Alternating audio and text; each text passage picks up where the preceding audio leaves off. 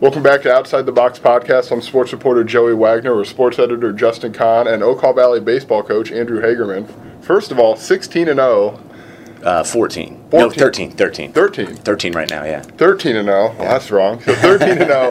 How, how have you done this given that so many games early in the season have been rained out? It seems like there's so much room for a slip up when you haven't been on the field, but Yeah. you guys haven't had that yet. Well, we didn't take any days off. I mean, even if we had to be inside uh, in the cages or, or rolling grounders in the gym or whatever, we, uh, yeah, I told them early in the year this team's too good to take a day off, so we're going to, you know, get after it, even if it's snowing out or whatever. Um, our field's pretty resilient too, so we've been able to. I think we were outside probably more than just about anybody the first two weeks before the game started, and so we were we were ready. But you could tell the last. Uh, last couple games that we weren't, uh, you know, we weren't able to get out and throw the ball around, you know, at the distances that you throw in a game. So we were a little off, you know, in pregame, just taking grounders and you know throwing the ball across the diamond, just because we've been doing it in a tiny little gym. so uh, we're getting back on track, and what we need right now is just games and playing games. We've done well, but that. Um, you know, the fast start early was, was a little bit easy because we were playing like two games a week if we were lucky. So I got to throw whoever I wanted, Yeah. whenever I wanted, and uh, you know put the ideal lineups out there every time. This week's a little different. So far, five games in a row. Um, you know, you're really watching pitch counts. Um, you know, tonight we go play Effingham. I could throw anybody I wanted, but we've got two big conference games Monday, Wednesday. So you know, you can't you can't just run them out there and and uh, you know then show up next week a little bit light. So Yeah. it's there's a lot of math that goes on when you coach it and when you're thinking about conference versus non-conference. And we're lucky enough this year to have you know eight or ten kids that can take the mound and, and give you good throw you strikes anyway. Yeah, a lot. You know, the pitch count thing has really changed.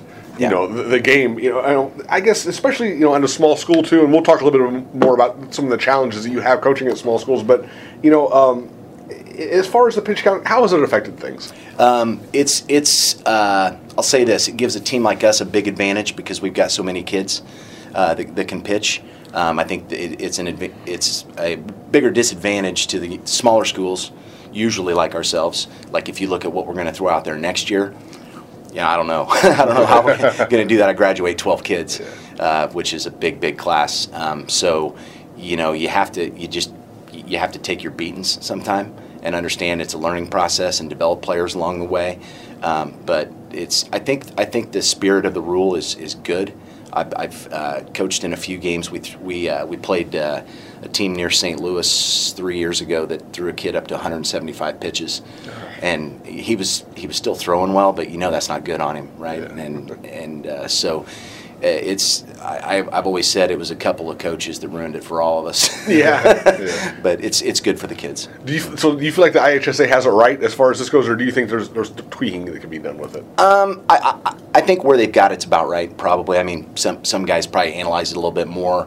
Um, I think I think some of the stuff's a little harsh. Where 31 pitches versus 30 pitches means you can't throw the next day versus you can. You know, but you got to draw the line somewhere. I took a kid out yesterday. Uh, I went out. He was 26 pitches in, and I wanted him ready for this weekend or maybe today. And he was he was pitching and. Uh, um, there was two outs and he, and he had three pitches left right before three or four pitches left and I said I got to take you out here and he goes no I got this guy so I left him in and he he uh, he had a uh, one two count on the kid and threw a, threw a curveball in the dirt and I had to take him out on a two two count. And uh, everybody knew what was going on you know the other coach was laughing and stuff. So it, there's just little things and you got to have here, here's what you got to have is you got to have good scorekeepers. You got to have guys back behind you on the bench saying hey he's at 28 he's at 29 he's at he's at 47 or whatever. Because if you're trying to do all that yourself and, and then you know uh, align your defense and keep track of your hitters and stuff like that it's too much. So I've got a couple of dads that are right on top of it for me Now with the the pitch count, pitch count, I've seen you know teams that have to go out there, like you said, only it's in the complete game or a, a no hitter or a one hitter. Have you run into that? And what do you tell the kid when you're going out and having to pull him with an out or two left in a, in a well, gym like that? you got to look at you got you know you get along in the fifth or sixth inning, he gets into the 80s, and the first thing you're starting to think of is who's next, right? And and when they're not batting, they're out there. They got to get warm. They got to get loose. And so I'm saying get loose, and I'm telling whoever it is, hey, you know, you've got 22 pitches left and an inning and a third, whatever. Um, you know, I might need to pull you, be efficient. Yeah. You know, whatever the case is. If it's a two to one game, I'm not telling him to be efficient. He's still, you know, now we're still trying to get guys Right. out, right? If you need to miss, you know, high or low or whatever, do it. But uh, it, it I'll, I'll tell you this: uh, back in 15, when when we got to state, we had two guys that every game out went went the distance. And I can count on one hand how many times it was 105. it was it was usually 116, 111, something in there. You know, we never drug them up over 120 or anything like that. Maybe one time, but uh, yeah, 105 uh, for seven innings is is very efficient. Yeah. So you just don't really expect it, so you're always ready. Yeah.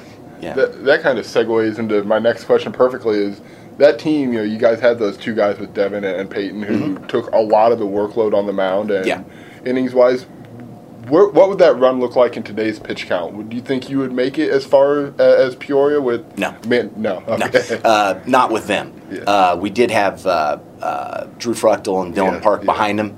So to say that to give you a direct no, that's not fair because those guys were really good. The next year, I think Drew broke the school record in wins.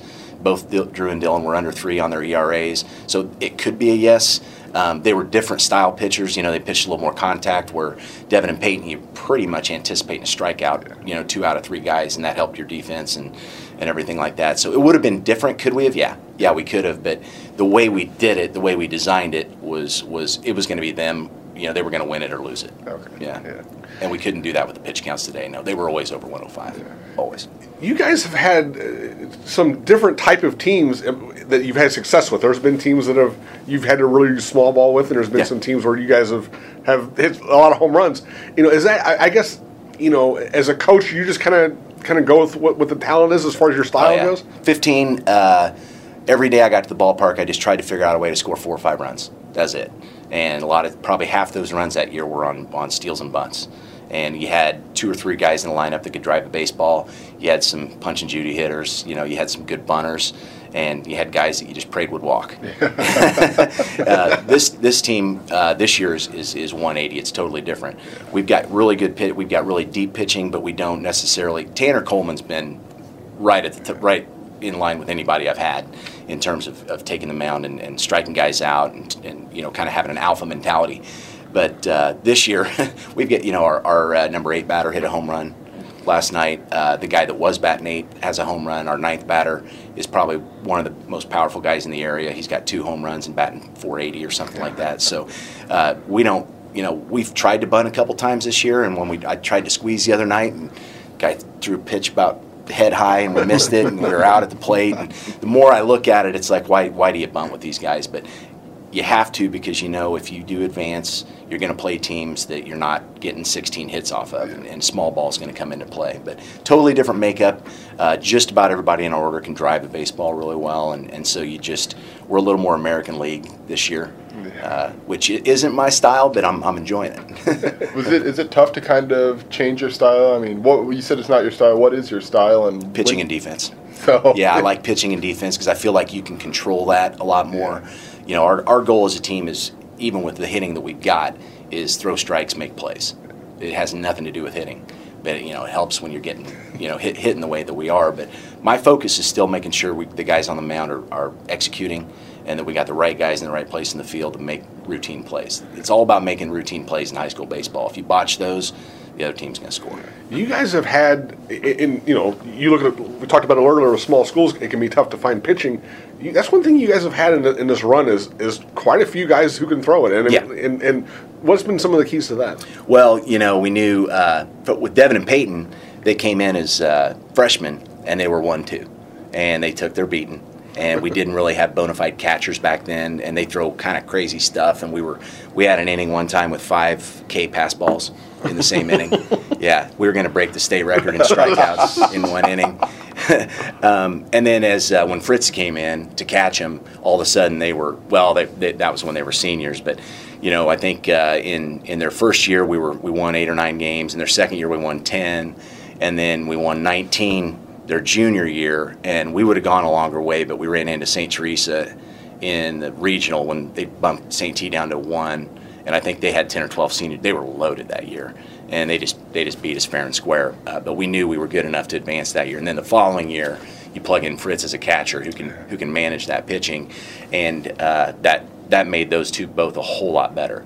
Um, then you got to really credit Park and Fruchtel the next year because they threw all year, but they didn't throw in the big games. Uh, their junior year, they just they were asked to beat the other teams on the schedule, and they did it.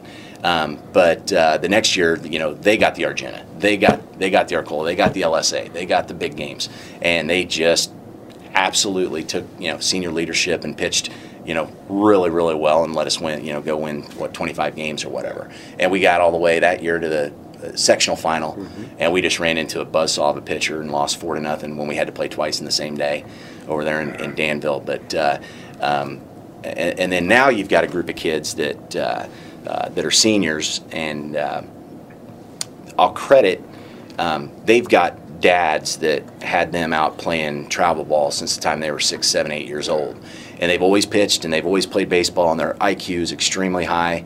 And you know, people are going to say, "Man, how do you do it? How do you?" I didn't do it. you know, these dad, these dads that had them, had them, uh, you know, driving through McDonald's at 5:45 a.m. on their way to Mahomet to play five games on Saturday when they were seven, eight years old, did it. And uh, so it's just really their turn and everybody, I think, as as you know, you get past Devin and Peyton and and uh, Drew and Dylan and into these guys, it's just they want the ball and it's my turn. They watch these guys. They always talk about, oh, remember that? Remember Peyton Slider and all. they, they want to be that guy, and they, they step up and they're not gonna they're not gonna let it be the reason it goes backwards. So I credit the kids and and their dads.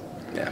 Now you've been in Okaw Valley since uh, 2007. Is that yeah, correct? Yeah, sounds right. Um, where are you from? How did you uh, end up at, at Okaw Valley? Well, um, so I was coaching, I think 10U ball or something at the time in, in Bethany and uh, at Okaw Valley, and and uh, I was uh, in the summer. I was on a business trip in Toronto, and I got a phone call from the athletic director who I'd never heard of in my life, and asked me if I'd like be interested in coaching high school baseball, which blew my mind because I'd never thought of doing it. Um, nobody had ever approached me about it. I really enjoyed coaching the, the little kids, and um, I think what might have happened was. Uh, the the coach wanted to step down and become the AD and move on with his career, and then realized I got to get someone in here. And they just started talking. And my, my guess is at the coffee shop uptown, someone said, "Well, I went to a 10U game. Hagerman, Hagerman looks like he knows what he's doing." I, I, think that's how desperate they were. I think they were literally desperate, and uh, I was so honored that I said yes. I wasn't thinking, you know, I didn't think what it'd do to my day job or anything like that, but. Uh, I took it on, and and uh, 11 years later, it's been one of the better things I've been a part of my life. I mean, it's it's really uh, challenged me a lot, and it's it's a grind. You can ask any coach. You know, the three or four months of the season, you're just you know like walking around like a mummy, thinking about the next game and next practice. Have you always lived in Bethany? I mean, what, did yeah. you play baseball growing up? I did. Or? I did. I played before Okaw Valley. You know, it was Bethany, yeah. and I played you know my high school career at uh, Bethany. I played. Uh, two of those years or one under uh, Dave Benning, who's the current softball coach okay. at, uh, at Okaw Valley. Yeah. So, yep, yep, I've always been from the area. Cool. So 200 plus wins now, right? You, yeah. Yeah, you went over a 200 win yeah. mark this year. and It was congratulations. Thank you. And I mean, did you ever? Did you, I mean, when you started, obviously you didn't think I'm going to win 200 games here. I mean, that, that has to. I mean, uh, you didn't expect us. I'm after sure. two years, I was just hoping to get to about 40, and I didn't know if I'd ever get there. Um, but uh, you know, when the wins started piling up, culture changed we, we got a culture change in place and you know it, I, again I credit the kids and the guys that coach with me. I've always had fantastic assistant coaches that are catching stuff I don't catch and saying things I don't say. And and uh, when when you get uh, the culture of a program to the level where it kind of takes care of itself because the kids don't want it to go backwards it's autopilot. I mean you're going to lose games you're going to have bad days but in terms of the uh, you don't really have to inspire them because they're self-inspired right?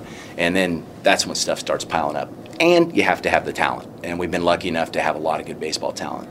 Now have you coached any kids that you coached on that 10, 10 those 10 U teams oh yeah devin and peyton were on that team. Okay. And uh, joe jeffers and and uh, oh several uh, drew and dylan you know i coached uh, um, when we lost at state Peyton gave a post game speech and he said, "This is the best team I've been on since our since our 19 and one team when we were 12U or something like that. We were really good when we were in 12U, but uh, um, yeah, a lot of those kids. But um, so when I first started coaching, I, I knew one kid on the whole entire team, And as I kept coaching, here comes that group. Yeah. You know, and they all knew me, and they all knew what I was like, and all that. That, that made things a little bit easier. A- Anytime, first, second year coach, they're still trying to figure you out. Like, what's this guy all about? Is he real? Do I believe him? And and uh, it does help when they know, you know, know a little bit about you. And now, when you've had the success, kids come into the program, and they already they already know, hey, I need to I need to do the right thing here. So, yeah. when you're at a small school and, and you know and you've had a couple tough years in there where, where you, like, Oh, like you said when when, when uh,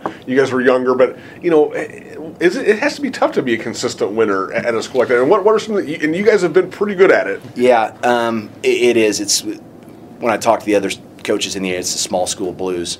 You look at you look at I've, right now. I've got four catchers. Um, I've gone four or five years without a bona fide catcher uh, of any kind. You're just saying, hey, you seem like you, you you're the toughest kid on the team. You're my catcher this year. Literally, we've done that, and um, it, you know next year we're, we've got a couple guys that can do it. But they're not Fritz. they're not Tanner Coleman, but they'll, they'll be able to do it. Um, you know, pitching depth goes away, uh, hitting depth goes away, and you're just, you know, then you just look at the- it's a totally different type of coaching. You're looking at coaching improvement every single day, making these guys you're, you're rebuilding. You hate to ever say rebuilding because then they get the idea that we're not supposed to win, but you're just you know just just like we did in with the with the 15 group when they were freshmen and sophomores. We we knew we weren't going to win every day, but we we knew that by the time they were upperclassmen, we were going to be able to handle it. So you just learn, you get better. You don't worry about the scoreboard. You worry about your execution, and and that's you know. So when when you dip back down, you, you, you don't give up. You, you just try to get better every day. You, you mentioned Fritz a few times, and Yeah. uh, this kid's really, really good at baseball. It's kind of the, Yeah. the Paige Robinson deal, where down in Bethany, maybe people overlook you know certain players, and I think he's kind of in that same mold. I mean, to have a catcher of his, I mean, he does a lot for you guys. Oh, he yeah. makes your job a lot easier, doesn't he? Yeah, he's uh, he, he's uh, you know the best hitter I've had ever. Um, he's the best defensive. If there's a better defensive catcher in the state, I'd like to go watch him play at, at the high school level. I mean, he's he blocks everything. Uh, he's got a quick release. Um, he calls an outstanding game. Um, he's uh, uh, he's dynamic. He goes and plays shortstop when we need one. Um, he's he's a leader. Uh, yeah, it's. I'm gonna try to flunk him this year so that so that we can get one more year out of him. But I don't know if that's gonna fly. Um, but yeah, he, you get a guy like that, and and the great thing about this team is is that everybody, all the opponent, they come in and they ask about Fritz, and they see him, and we, we do our pregame, and, and and they see him snap the ball around. And but what what is great about this team is we do that from every position. I mean, we've got guys everywhere that look like ball players and play like ball players. And yeah, he's he's definitely the cream of the crop. But man, he he'll, he'd be the first to tell you we've got a quite a supporting cast of really Yeah, good athletes. Yeah. Now um, I, I know Peyton was was your is your son Yeah. now have you had other sons that played or Yeah, Sam's our first baseman right now. Sam, okay. Sam, and he's uh, he was second last year on our team. He had over 400 last year. This year he's hovering around 400.